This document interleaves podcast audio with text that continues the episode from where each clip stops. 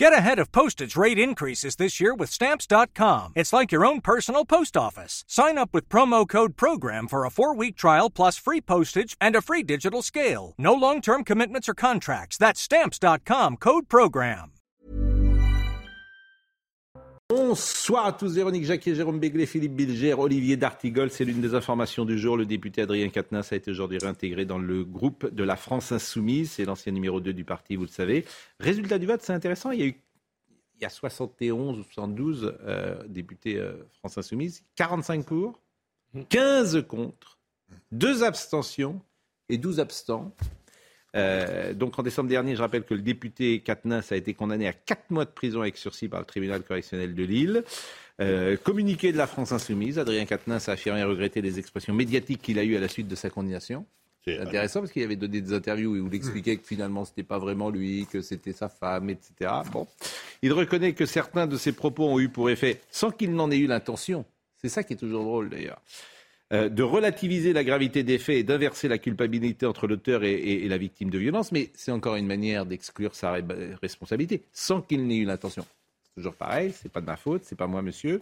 Prenant acte des engagements pris, le groupe parlementaire LFI NUPS considère que les conditions de la réintégration d'Adrien Quatennens sont réunies. Donc un homme qui frappe sa femme, un homme violent, un homme euh, député, il ne passe même pas par la case urne, il réintègre la France insoumise. Chacun en pensera ce qu'il veut. Je ne suis pas de votre avis, Pascal. Parce que pas donné euh, il a été condamné, euh, il a porté une gifle.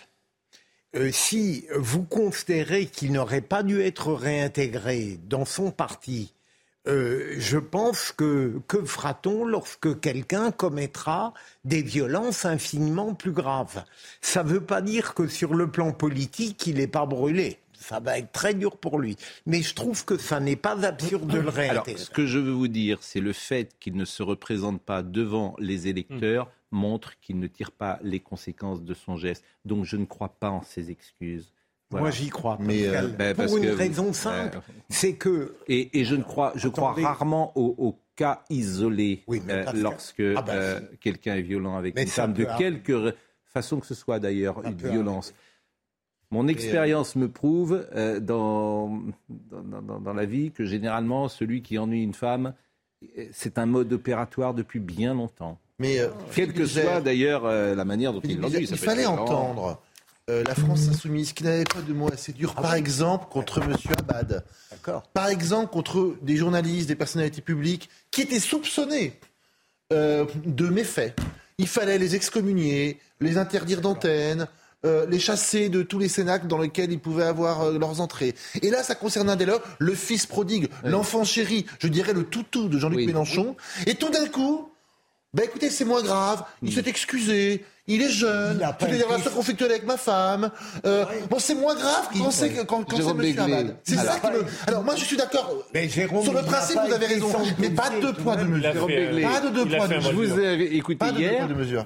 Vous n'avez pas simplement changé de chemise, manifestement, vous avez changé d'opinion également. Non. Parce que hier, vous disiez Non, je disais quelque que chose d'un poil Je différent. disais que c'était d'une hypocrisie incroyable que de procéder à un vote alors que. M. Mélenchon avait décidé et que le vote était cousu de fil blanc, non. qu'il serait réintégré. La preuve, il a été Je- réintégré. euh, et d'ailleurs, c'est drôle, on n'entend pas, par exemple, Mme Il y a Rousseau. deux- On l'entend pas. Mais tous si on va l'entendre, Madame étaient- Rousseau, Euh, on Il y va l'entendre. Philippe, il y a quand même deux problèmes. Bon. Le premier problème, c'est que cette passe. décision peut laisser entendre en sous-texte, pas pour vous, mais pour d'autres personnes, qu'une gifle, c'est pas si grave que ça. Bah oui. alors, alors que oui. Qu'est-ce qui est pas vrai Et deux, Mais non, mais. Qu'est-ce qui est vrai, pardonnez-moi Qu'est-ce qui est vrai Une gifle. Qu'est-ce qui est vrai euh, Une gifle, c'est pas si grave que ça. Qu'est-ce qui est vrai J'ai pas compris. Une gifle portée par un homme dans le cadre d'un contentieux. C'est pas si grave que ça. Je dis, il y a des choses plus graves. et j'aimerais Non, mais terminer. ça, ça, pardonnez-moi, mais ça, ça veut rien dire. terminer. Pascal. Ça, ça veut Si. rien dire. Parce Si. que c'est une manière de relativiser. Pardonne-moi. Pardonnez-moi. mais- Ça, c'est pas bien. Mais je. Mais Donc, je voudrais c'est- terminer. si. Il y a des choses plus graves, ça veut rien dire. le- Parce qu'on peut aller. Il y a toujours plus le grave. courage, c'est de Il y a toujours plus grave. Donc je Le termine, courage- Pascal. Pascal. Non, mais il y a Le- toujours plus grave. L'argument que vous donnez de dire il y a plus grave. Donc si on blesse quelqu'un aussi, on peut dire ah il y a plus grave. J'avais juste le deux, deux, Philippe. Un, en sous-texte, c'est un peu donc cette idée, euh, ça n'est pas si grave que ça. Dans, dans la situation des violences faites aux femmes et par rapport à ce fléau dans la société, rien ne doit être euh, sous-estimé. Et deux, je, moi, je suis un peu nostalgique d'une période où, quand des, des politiques, des responsables politiques s'étaient mis à la faute, il s'imposait ou alors un retour au suffrage universel, ou alors une période de très grande discrétion. Qui durait plusieurs mois. sa stratégie de communication tout juste après son retour a été quand même assez. Véronique Jaguier, qui n'a pas parlé, je vous en prie. Justement, une gifle, deux gifles, trois gifles, de toute façon, on ne va pas pinailler sur les faits, c'est évidemment très grave. Cela dit, où je rejoins euh, mon voisin, c'est que euh, il a fait un stage de réparation et qu'on est dans une société civilisée. Non, mais laissez-moi terminer. On est dans une société civilisée où, heureusement, entre quand même en compte la réparation et le pardon. Ça ne veut pas dire que je le crois, Pascal. Ça ne veut pas dire que je le crois. c'est simple. Ce Pardonnez-moi. Véronique, Véronique, ce sujet, je le trouve très simple. Ah, je ne veux le bannissement de personne. Tout ce que dit Philippe est juste il n'y avait qu'une solution. Oui, je retourne aux urnes. Et ça, les électeurs. exactement. Et à ce moment-là, on remettait les compteurs à zéro. De mon point de vue. Tout à fait. C'est pas euh, comment dire, ce, qu'on ne demande pas qu'il soit banni et envoyé à l'île du diable. on demandait simplement. On demandait. On peut avoir simplement cet avis. Maintenant, deuxième grille de lecture. Il y a le comportement de l'homme, il y a le comportement du parti. C'est quand même extrêmement cocasse de voir LFI prendre des décisions comme ça sans demander à leurs camarades de la NUPES, le PS et le PC ce qu'ils en pensent. C'est-à-dire qu'on voit que ce sont de grands démocrates. Bien sûr, qui voilà. méprisent complètement. Voilà, voilà. Ce sont de grands démocrates. Et troisièmement, souvenez-vous, quand Jean-Luc Mélenchon nous vendait sa sixième République en rêve, mm. c'était tout homme condamné une fois dans sa vie sera Alors qu'une députée élue en Ariège par le suffrage universel, elle ne peut pas intégrer... Non, mais on voit que c'est une vaste blague. On voit que une Alors, les réactions. euh, Parti Socialiste, décision de la France Insoumise, nous ne l'aurions pas prise. Euh, Anne Hidalgo, la honte, voilà le patriarcat, comment peut-on en être là en 2023 Et puis il y a euh, Raphaël Enthoven qui s'est amusé. Formidable ce qu'il a fait. Ah, vous trouvez formidable? Il a compilé. Oui, mais c'est des fausses réactions. Je sais pas ce qu'il dit. Bah enfin, c'est des fausses. Mais oui, mais c'est pas. enfin, c'est des fausses réactions. Pas bah, il a, enfin, ça veut, mais pas, non, non, mais je sais pas si c'est des fausses réactions. Ça va bien ce soir. Vous le dites vous-même. Mais il a, il a joué, il a dit après la réintégration d'Adrien Quatennens au groupe LFI de l'Assemblée nationale, les réactions d'insoumis déboussolés nous parviennent en cascade, mais c'est du second degré. Pour des raisons de discrétion évidentes, nous avons changé les noms. Par exemple, Alexis C, tout le monde combien comprend. Eh bien, mon couillon, moi, si j'avais giflé la mienne, je ne serais pas là, euh, je ne serais plus là pour en parler. C'est pas une vraie réaction, Jérôme. Oui, enfin, je pense que dans le tas, il y a des vraies réactions. Mais, là, mais enfin, euh, Jean-Luc M, ce n'est pas trop tôt. Qu'est-ce qu'elle nous. Alors, je vais, je vais pas le citer. Euh, une gifle à côté, c'était cadeau. Enfin, euh, Jérôme. là, vous prenez qui se, Alors, je suis. C'est du second degré. ça, j'ai bien, compris. Mais bah non, Sandrine R, je vais te faire courir, moi, le, rouquin. C'est du second degré. ça, oui. Celle-là, oui. Bah, enfin, mais toutes Ah bon, moi, j'avais pas vu ça comme ça. Bon, toutes. Alors, moi, j'aime bien le second degré. Et je trouve que Raphaël Enthoven, justement, c'est très efficace le second degré. Oui, bien sûr. C'est toujours très drôle. évidemment, si on prend le second degré pour du premier, ça marche plus. Ça va ce soir, Bien sûr, mais, bon, là vous m'étonnez. Bon, et moi je trouve que, et comme toujours d'ailleurs, la meilleure façon finalement euh, euh, de caricaturer quelque chose ou d'avoir même une opinion forte, c'est l'humour. Mmh, ben, et c'est ce qu'a fait Raphaël Enthoven. Et eh ben je trouve ça pas mal. Donc je voulais vous dire. C'est drôle. Exactement. Euh, écoutons euh, quelques réactions en revanche euh, de M. Delaporte du PS, de Mme Rousseau, de M. Faure et de M. Roussel. Écoutons. On a été assez clair aussi sur l'affaire Katnars depuis le début, en disant que non, c'était plus possible qu'il siège au sein du groupe Insoumis, euh, notamment euh, lors de l'affaire. Aujourd'hui, le groupe euh, Insoumis a souhaité le réintégrer, dont acte. Nous, on dit, bon, on veut plus qu'il soit dans les instances de la NUPES, c'est-à-dire dans la structure de coordination, et on veut plus forcément que ce soit un interlocuteur que l'on peut avoir en tant que député socialiste chez les Insoumis. Voilà, c'est assez clair, hein, disons. Nous, on est exemplaires. Après, eux, ils prennent leurs responsabilités, ce qui ne veut pas dire que la France Insoumise ne porte pas un projet féministe, hein. mais nous, en tout cas, nous sommes clair sur nos pratiques et nos actes et on veut mettre les deux en adéquation. Aujourd'hui, ce qui nous manque, c'est une sanction, certes du groupe LFI qui soit effective, mais aussi une sanction du parti. Il a fait un stage, est-ce que ça veut dire qu'à chaque fois qu'il va parler, vous allez partir? Ah non, moi je ne parle plus, parce, je ne parle plus parce que je pense que euh, je suis partie pendant les quatre mois de sa sanction à chaque fois qu'il parlait, mais ça n'est pas aux féministes de quitter l'Assemblée. C'est un feuilleton effectivement qui dure depuis trop longtemps et qui, euh, évidemment, est en contradiction avec ce que nous portons collectivement. Donc euh, nous avons aujourd'hui la volonté de porter une révolution féministe et de faire en sorte que le temps des femmes advienne. Par souci d'être clair dès le démarrage, je préfère leur dire que nous ne souhaitons pas qu'Adrien Quatennens puisse avoir la moindre responsabilité dans l'intergroupe de la NUPES, puisque c'est un espace que nous co-gérons. Les choix que décident les insoumis sur le fonctionnement de leur groupe sont leurs choix. Voilà, c'est tout. Je laisse les insoumis faire leur choix. C'est leur choix. Je n'ai pas à le commenter, c'est leur choix. Voilà. Et euh, vous savez, chacun a à rendre compte devant les Français. Et donc, c'est les Français qui jugent après. Et c'est pas à moi de le faire. Sur Roussel, il s'habille comme un député du RPR jadis. Oui, c'est formidable d'ailleurs. Il, Il a raison. il sort de chez Savile-Row quasiment. Bah, il- Georges Marchais était très bien habillé. il respecte. Mais attendez. Ouais. Mais- Et Jacques Duclos. Et, et Oui. Je, je suis bien, Mon idole. je suis bien d'accord avec vous. Grand marchand de, de Je tableaux. suis bien. Bon, Savile-Row, je suis pas sûr que tout le monde connaisse C'est la cette grande référence. rue des tailleurs à Londres. Oui, manifestement, c'est une rue que vous ne connaissez pas. Euh, nous allons... Mais ça l'a- Non, Je fais une remarque d'un homme un peu raffiné, cultivé, et pan, il la prend et il la remet dans la figure. Non, Bon, mais- bah, voilà. Hier, hier c'était, je regardais devant, bah, d'ailleurs, je salue Elliot Deval qui a bien gardé la maison. Je regardais, vous étiez, c'était intéressant. C'était, c'était Pâques, c'était comme assemblage. Vous avez été ébloui Ah oui. hier soir. oui, C'est pas ce qu'il voulait dire, mais. il avait, non, il avait, il a cassé, il avait cassé un carreau à sa chemise hier. Euh, écoutons, euh, Monsieur Berger, euh, pardon, Madame Berger et Madame Rome qui euh, sont intervenus également sur ce sujet. Je pense que c'est une violence supplémentaire qui est faite aux femmes à partir du moment où un élu a été condamné, et c'est bien ça qui le distingue de toutes les autres affaires et de tous les autres cas. Il a été condamné pour des faits de violence conjugale.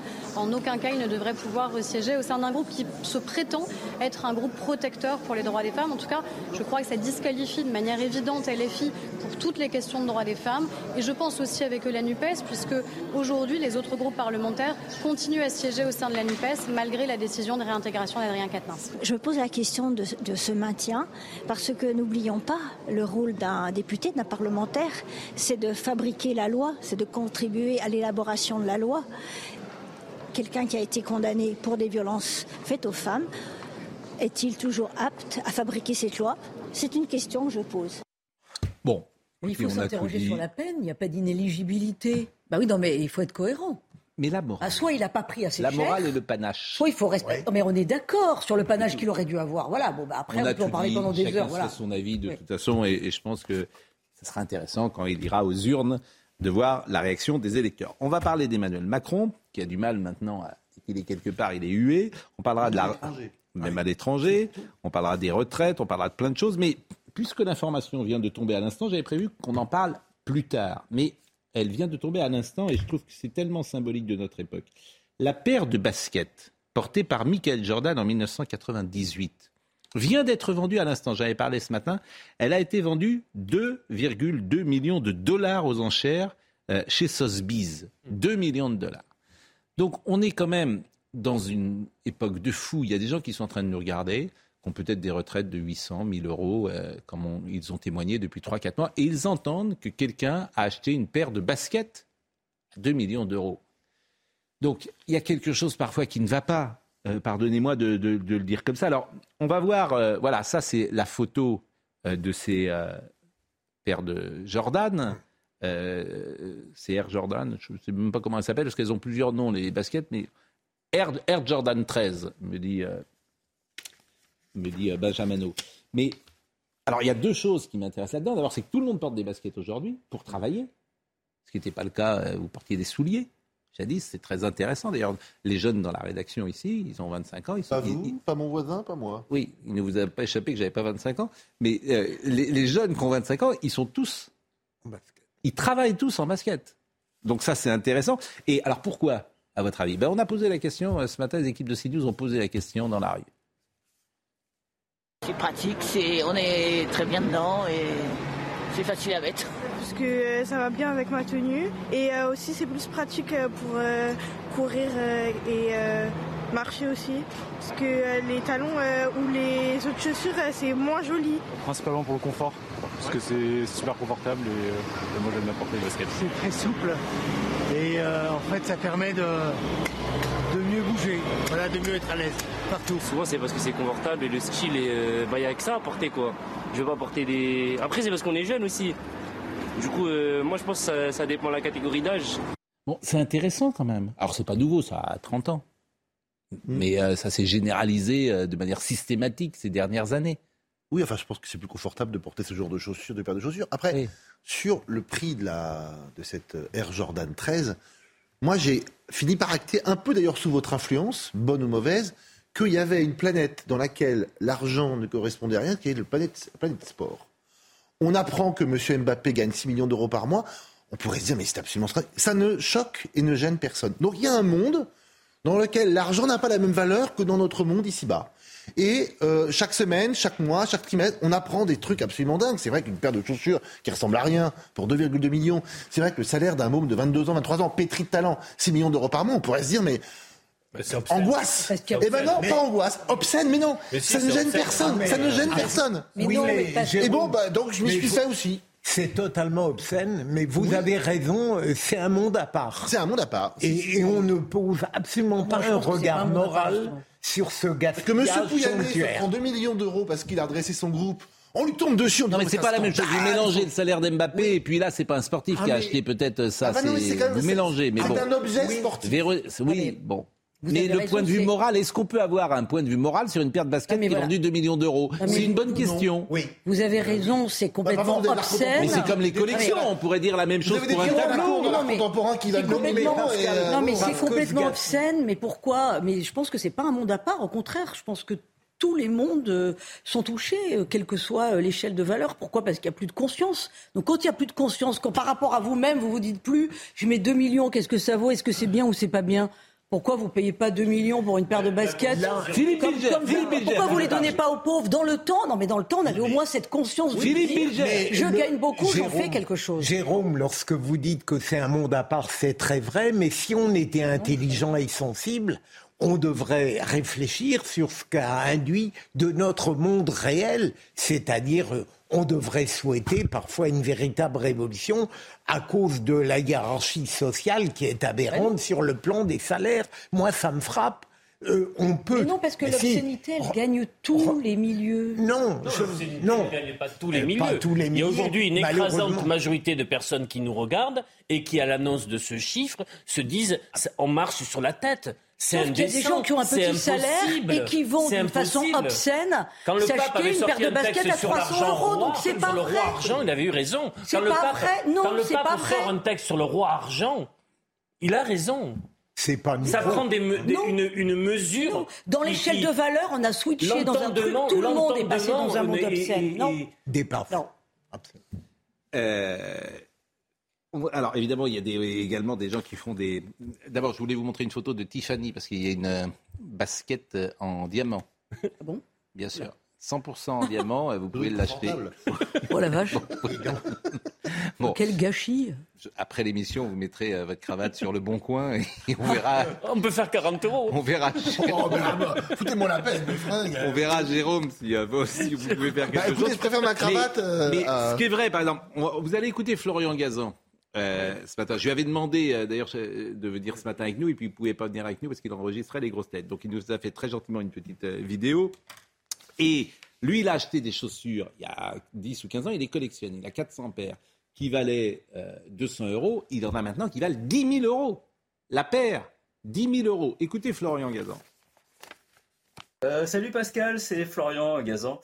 Euh, j'aurais adoré être avec vous pour parler des sneakers, c'est ma grande passion, comme vous pouvez le voir derrière moi. Voilà. Bah voilà, moi j'adore ça. J'en ai, je crois, pas loin de 400 paires, et j'ai commencé cette collection il y a il y a 25 ans facilement, et à l'époque c'était juste pour pour le plaisir en fait d'avoir des baskets très différentes, très belles. Et puis c'est devenu finalement quelque chose qui est coté, comme des valeurs refuges en bourse, comme le métal, l'or, l'argent. Euh, il y a des codes des baskets, il y a des paires aujourd'hui que j'ai acheté moi à l'époque ben, à un prix standard de basket, euh, je sais pas, aux alentours de 200-250 euros, qui ont pris des cotations incroyables. Euh, tiens, tenez, celle-là par exemple, celle-ci, ouais, hop, hop. Voilà, des, des Nike Supreme All Star, ça j'avais dû payer ça 300 euros en 2003. Aujourd'hui, la cote, ça peut monter jusqu'à 8-9 000 euros, une paire neuve. Voilà. autre modèle, Kanye West le fameux rappeur. Voilà, ça c'est les premières paires qu'il a fait avant Adidas pour Nike. Euh, ça c'est 2009, je crois. Euh, ça, ça cote autour de 4000 euros. Voilà, donc euh, bah effectivement, faut que je mette un petit peu tout ça au coffre. J'en ai beaucoup et et puis les baskets, c'est une passion qui ne s'arrête pas. Donc en fait, je continue à en acheter. un jour, je serai à 1000 pattes et je pourrai toutes les mêmes en même temps. C'est mon fantasme. Je ne sais pas si je vais le réaliser un jour. C'est un sujet d'une époque, euh, c'est Daniel Guichard qui aime bien de temps en temps nous envoyer des textos qui disent il n'y a pas de hiérarchie, il n'y a que des mondes parallèles qui s'ignorent. C'est vrai que euh, c'est vrai. Voilà, ça peut, ça peut faire euh, réagir et pourquoi pas choquer. Bon, voilà ce qu'on pouvait dire. On va marquer. Que ma veste d'hier et ma chemise d'hier vaudront très cher dans quelques années. Je peux les garder. mais... Mais, mais, de toute façon, vous gardez tout, j'ai l'impression. Hein. vous, vous, ne jetez pas. Si je jette trop. C'est vrai euh, euh, On va marquer une pause et on va revenir donc avec Emmanuel Macron. Restez avec nous parce qu'Emmanuel Macron a été interpellé, fortement interpellé aux Pays-Bas, euh, manifestement. on parlera des retraites, du Conseil constitutionnel et on saluera peut-être de nouveau la mémoire d'Hervé Temim. Et puis on pourra également parler de Charles Bietri, on en a parlé ce matin, mais c'est un sujet évidemment dramatique et en même temps euh, qui est au cœur de la société française. A tout de suite. Mathieu Devez est avec nous à 20h31 et euh, je vous donnerai tout à l'heure une information importante sur euh, les trois mousquetaires que nous a donné Philippe Bilger. pour le moment, il nous rappelle les titres.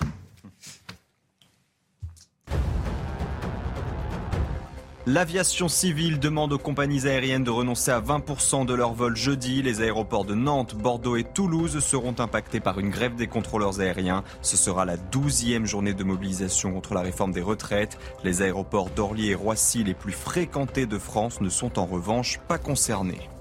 La voiture électrique peine encore à convaincre les Français. C'est le résultat d'une étude de l'Observatoire des mobilités. À peine un tiers de la population a l'intention d'acheter un véhicule vert dans les prochaines années. Le principal frein réside encore et toujours dans le coût d'achat, compté en moyenne entre 20 000 et 90 000 euros.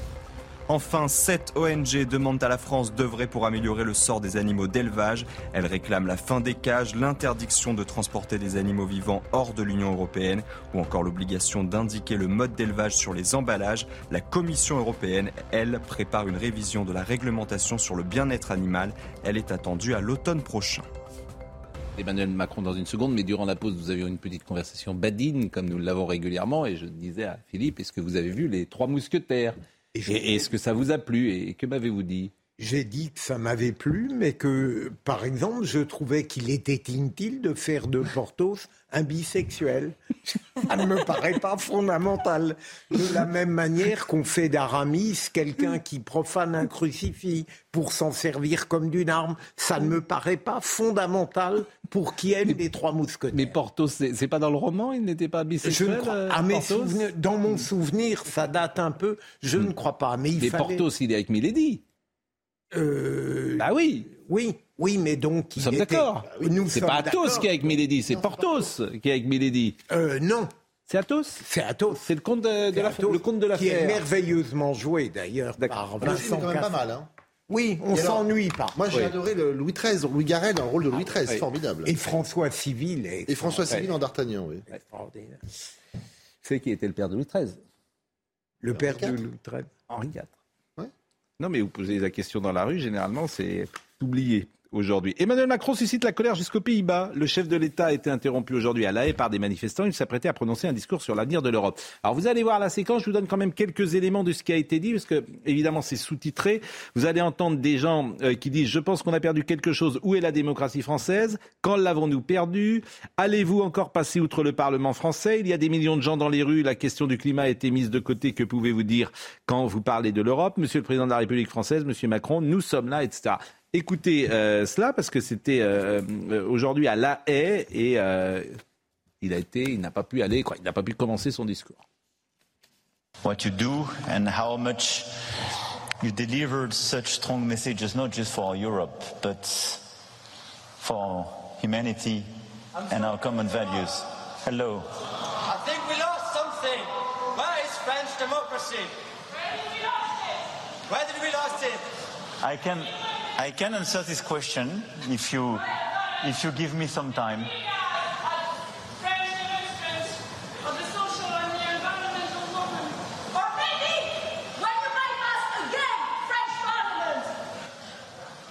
Nobody listens. You have millions of people in the streets. Conventions of climate has been put aside. What can you say when you talk about Europe? Do you allow me to answer?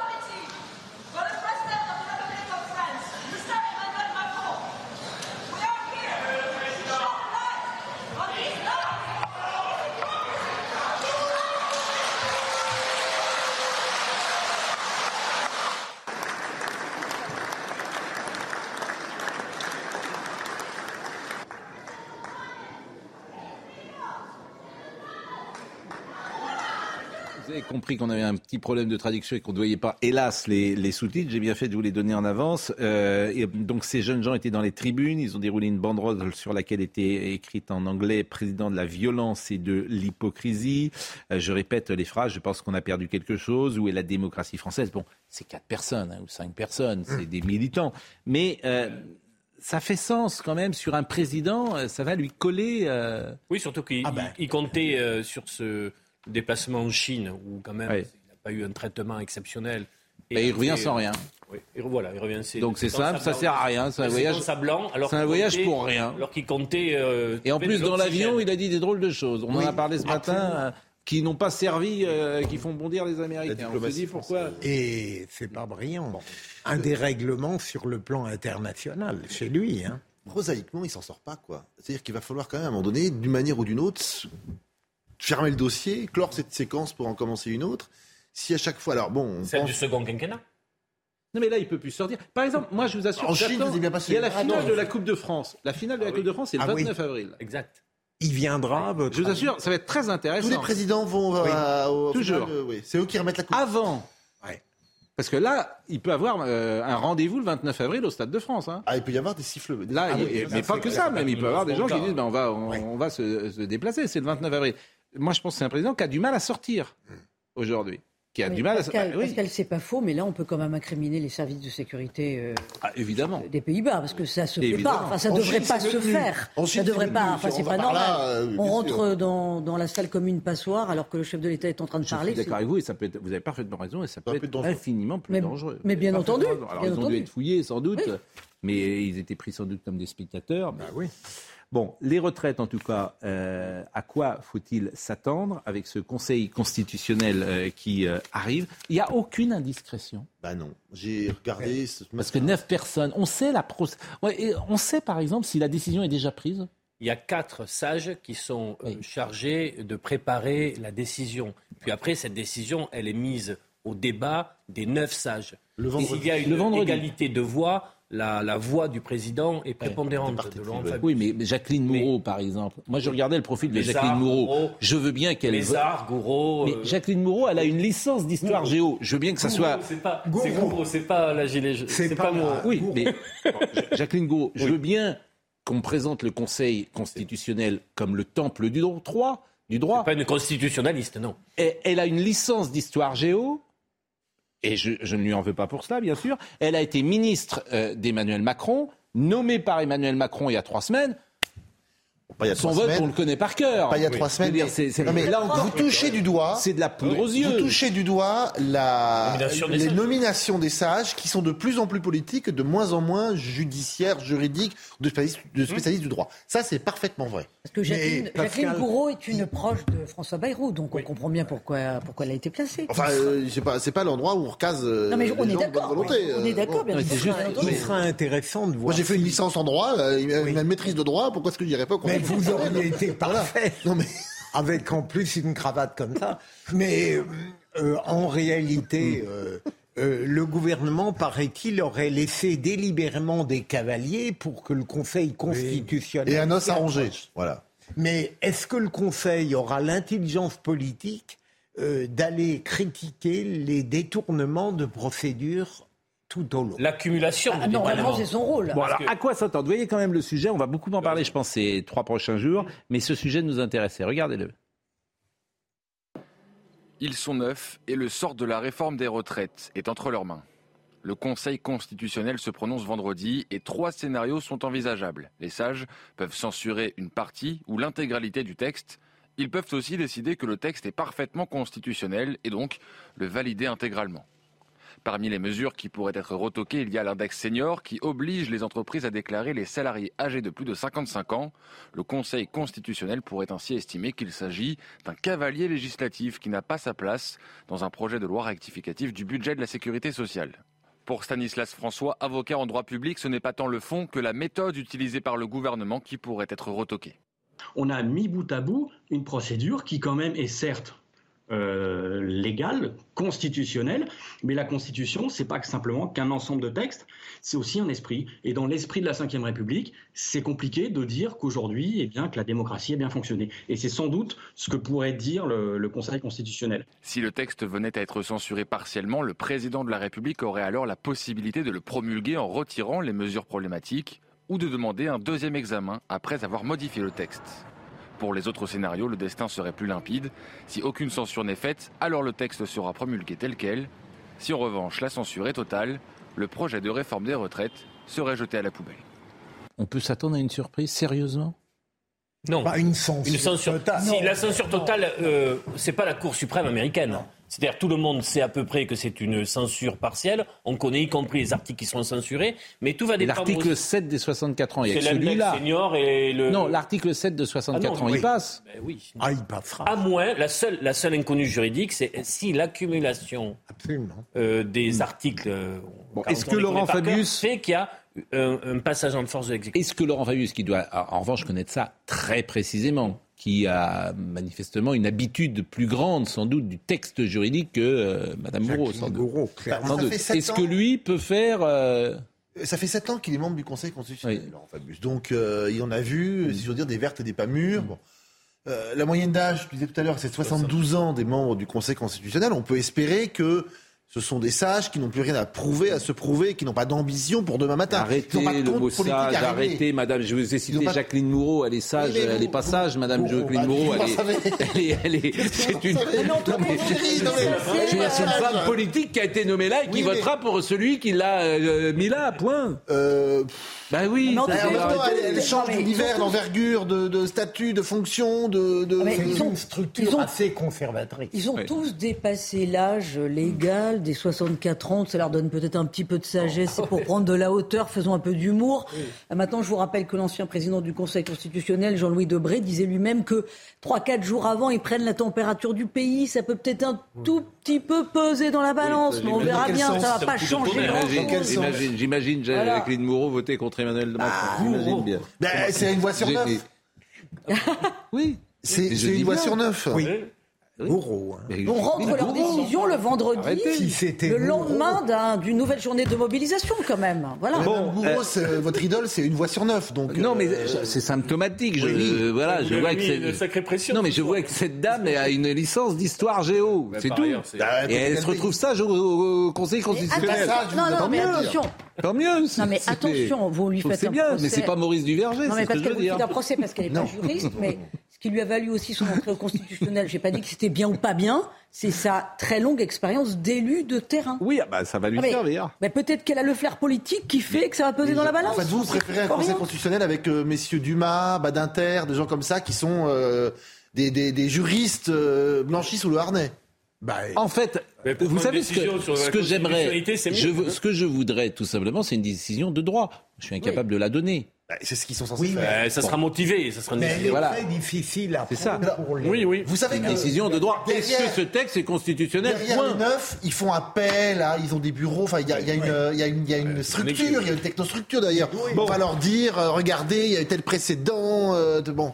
C'est pas eux comme ça qui vont se réunir et puis euh, décider tout, Oui, tout seul. bien entendu, Bon. c'est pas les neufs qui prennent la décision intrinsèquement parlant. hein. Bon, écoutez. euh, Et il y a la décision sur euh, le référendum Le référendum.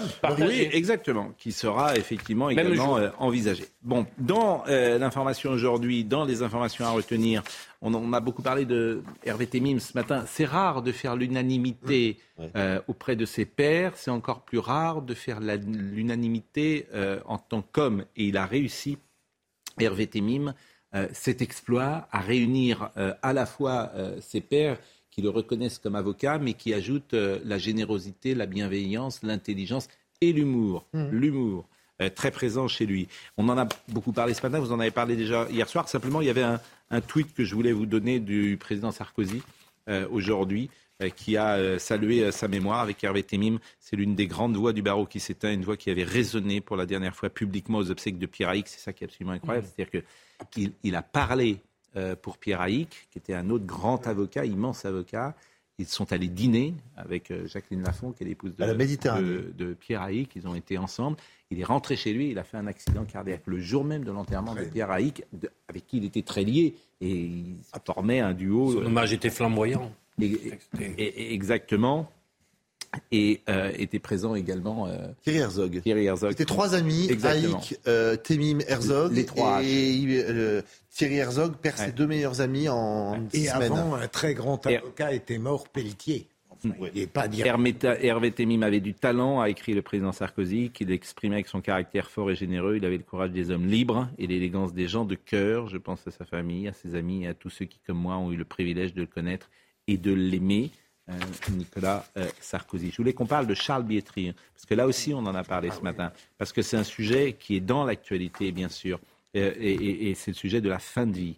Il a une- donné une interview à la fois euh, glaçante et bouleversante à l'équipe, à notre confrère Sacha Novakovic. Novakovic. On a pris des dispositions pour arrêter avant d'en arriver là, dit-il. Il parle du couple qu'il forme avec son épouse Monique. Je me suis inscrit en Suisse pour le suicide assisté. Tous les papiers sont signés. Je peux choisir et ma femme peut le faire à ma place si je ne suis pas en état. Cela dit, si tu es obligé d'aller en Suisse avec deux membres de ta famille, j'ai du mal à assumer ce voyage. Pour le coup, c'est monter à l'échafaud et arriver là-bas. Tu dois prendre toi-même le dernier combat, euh, le dernier cachet. Ce geste-là, c'est facile de dire je vais le faire quand je suis au bord de la mer à Carnac, quand on te tend le cachet en te disant que deux minutes après tu seras mort. Ce n'est pas si simple. On était avec Charlotte Dornelas ce matin. Je vous propose de l'écouter. Elle a été bouleversante, Charlotte, parce que effectivement, elle, elle entend ce que dit Charles Bietri. Elle a une très grande délicatesse, vous le savez, Charlotte, et elle, elle ne, elle ne veut pas lui dire ce qu'il faut faire ou ce qu'il ne faut pas faire. Simplement, la foi qu'elle a change le regard qu'elle porte sur la fin de vie. Et ceux qui ont la foi, évidemment, ne peuvent pas voir forcément les choses de la même manière. Écoutez ce témoignage que j'ai trouvé bouleversant de Charlotte.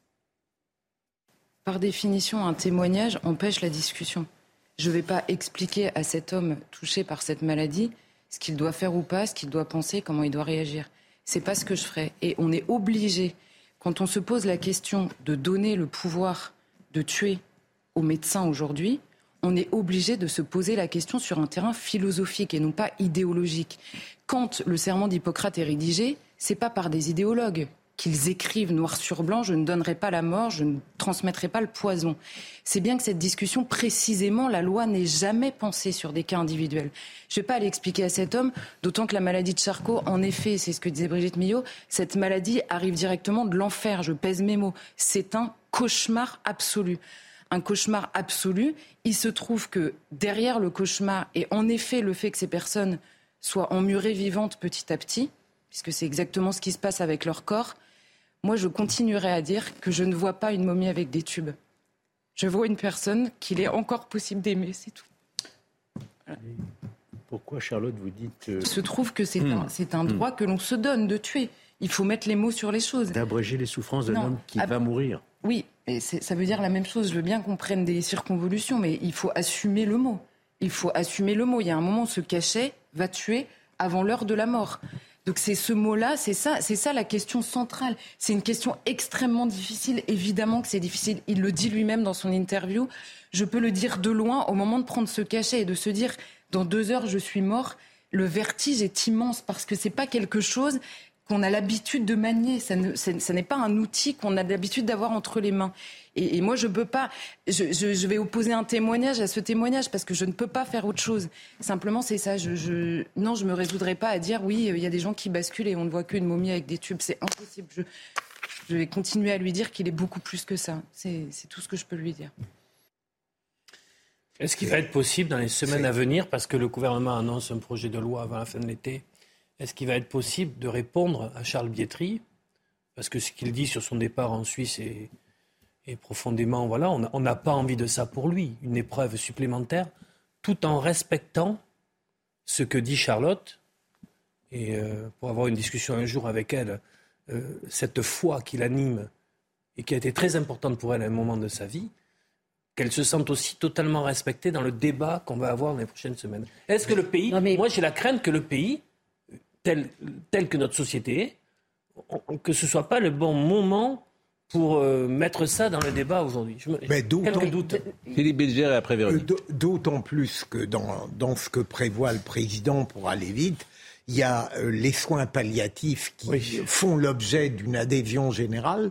Et deuxième élément, ce que j'aime énormément dans l'entretien de Charles Bietri, c'est qu'il montre bien à quel point il faut relativiser les sondages. Il montre bien que lorsqu'on est questionné en quelque sorte dans le confort abstrait d'une vie qui va bien, on donne l'impression d'être d'accord pour une aide active à mourir, mais quand on est confronté au moment ultime, probablement c'est beaucoup plus compliqué.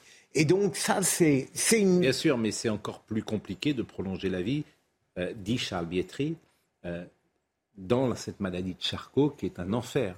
C'est-à-dire que lui-même ne veut pas aller au-delà.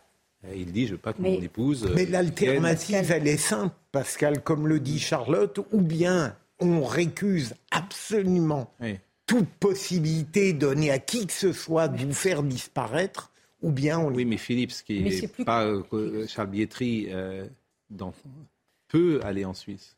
Il a les moyens d'aller en Suisse. D'autres Français, c'est pour ça que la question est posée à tous les Français. Ne peuvent pas. Qu'est-ce qu'on doit faire euh, Chacun mais quand on a une réponse en conscience. C'est aussi ça le débat. Véronique, pardonnez-moi. Le champ de l'intime comme cela, on se rend bien compte qu'il n'y a aucune solution euh, qui est satisfaisante, sauf de mettre justement des interdits. Euh, on peut vivre les choses avec la foi et c'est la plus grande des forces et le plus grand des cadeaux. Charlotte en a parlé. Moi, j'ai eu la chance de présenter une émission d'enquête d'esprit justement sur le handicap avec un, jeune homme qui était myopathe, qui regarde la mort en face. Il sait qu'il va mourir dans une dizaine d'années. C'est comme la, maladie de Charcot. C'est pas la même chose de mourir dans une ah, c'est pas la même chose. Non, mais enfin, ce qu'il attend est quand même absolument euh, compliqué et difficile.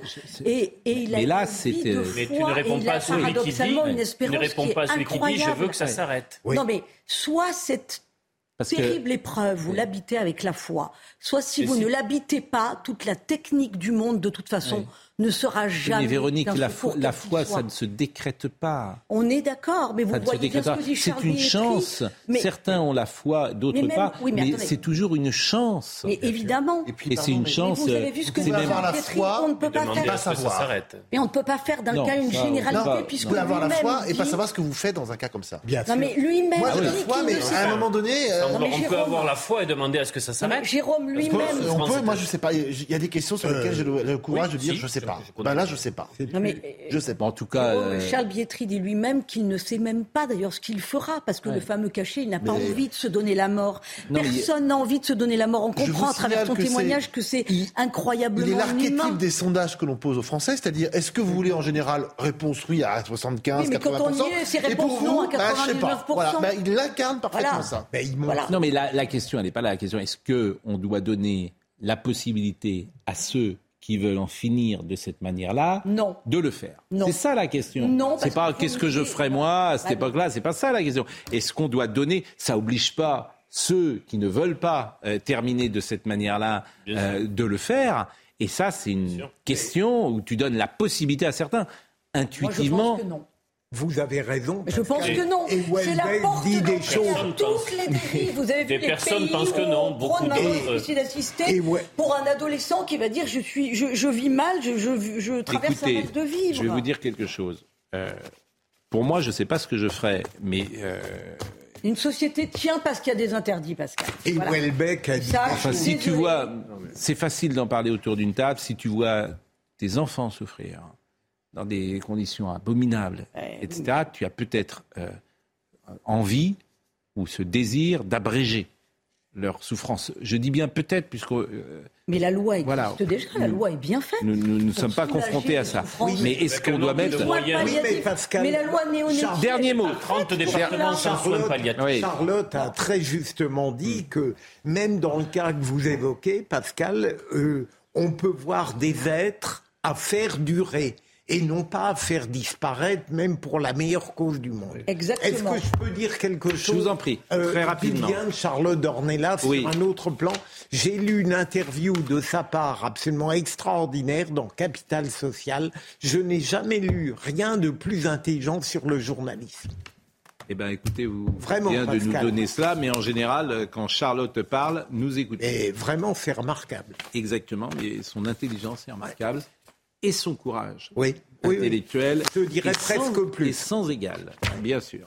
Et nous avons avec euh, Véronique, avec Charlotte, avec Eugénie Bastier, des femmes courageuses, courageuses sur euh, leur. euh, Comme seules les femmes peuvent l'être. Je... C'est, mais ce sera ma petite pirouette un peu machiste. Non, non, vous avez raison. Comme seul, je souscris. Oui, mais vous avez- Je signe dès demain. Bon, c'était un sujet grave. On va essayer d'être peut-être euh, un peu plus euh, léger avec vous, euh, Ah, Olivier Benkemoun. On, on a eu une analyse cinématographique tout à l'heure des Trois Mousquetaires intéressante par Philippe Budger. Ah. Qui marche bien d'ailleurs, je Ça pense. marche très bien. Ça marche bien. Tant mieux parce que c'est alors ça c'est bien parce que ça veut dire que le cinéma Ah qui est ambitieux euh, trouve son public. C'est ça être producteur, c'est faire des films. Et en plus, cher, ça coûtait plus de 50 millions 60 d'euros. millions, mais il y a deux volets. C'est les- l'ensemble, les, deux volets qui ont été tournés Ouais. euh, coûtent 60 millions, mais euh, il y a. Eh ben c'est bien que le public soit au rendez-vous, comme Astérix, ça Il y a beaucoup de marché, choses dans ça, c'est D'Artagnan, ça, marche bien, ça fonctionne Ouais. bien. Il y a du souffle, il y a de l'envie, il y a, il y a une euh, relecture d'Alexandre Dumas qui est, qui est formidable. Moi, ça m'a plu. Ils sont tous sales, ils sont dégueulasses. Il y a un truc un peu comme ça, euh, Mais terrien. Euh, ça vous a frappé aussi que Porthos était bisexuel dans la version Arrêtez avec c'est ça. pas hein. qu'il est bisexuel, il aime, il aime les hommes. Oui. Il, il aime clairement les hommes. Enfin, Il n'y a pas de voilà. Et Il aime les hommes et les femmes. Hein il, est, euh, il, il aime les hommes et les l'impression femmes qu'il aimait les femmes. Moi, j'ai l'impression qu'il aimait que les hommes. Ah bon, bah alors vous Non. avez mal vu le film. Ah non, euh, il est dans un lit.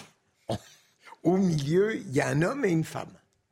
Oui. Et il a une petite appétence vaguement évoquée pour D'Artagnan, mais qui s'arrête On vite. va pas spoiler euh, les trois Vous mousquetaires. avez vu le film euh, C'est vrai qu'il y a ça, mais il n'y a pas que ça Vous non êtes sûr plus. que hein. c'est pas la version C'est parce qu'il y avait des versions. Vous avez vu quelle version Il y avait des versions hard qui pouvaient exister. C'était rue Saint-Denis, le film Il y a n'est pas quelques bon. hein. Je l'ai vu, je l'ai vu par le grand C'est- bout c'est- de la c'est- Trois lorgnette. Le grand bout de la lorgnette, évidemment. Bon. Pardonnez-leur, ils ne savent pas ce qu'ils font. Euh, Olivier, euh, on- toute l'actualité du jour Toute l'actualité du jour et on reviendra sur euh, les affaires de cirque, la guerre du cirque ouverte Ah oui. à à Nice. Ça, c'est une séquence assez forte, mais il y a beaucoup de choses à dire là-dessus. Ça, on en a parlé effectivement ce matin. Euh, je remercie Jean-Luc Lombard qui était à la réalisation, Bouka Abella qui était à la vision, Guillaume qui était au son. Benjamin était avec nous bien sûr toute l'après-midi avec Lucas Busutil. Merci à Kylian Salé. Toutes les émissions sont à retrouver sur cnews.fr. Olivier Benkemoun dans une seconde. Après, ce sera Julien euh, Pasquet, vous le savez, jusqu'à minuit. On se retrouve euh, demain matin. Il y aura eu Romain Desarbres avant. Il y aura eu Laurence Ferrari, bien sûr. Et euh, rendez-vous il faut vous travaillez votre plat du pied, me dit-on. Oh, ça, c'est- ça c'est laid. Terminé. Ça, c'est que ce soit le dernier mot de notre émission. Ça, c'est laid. Message codé. À demain.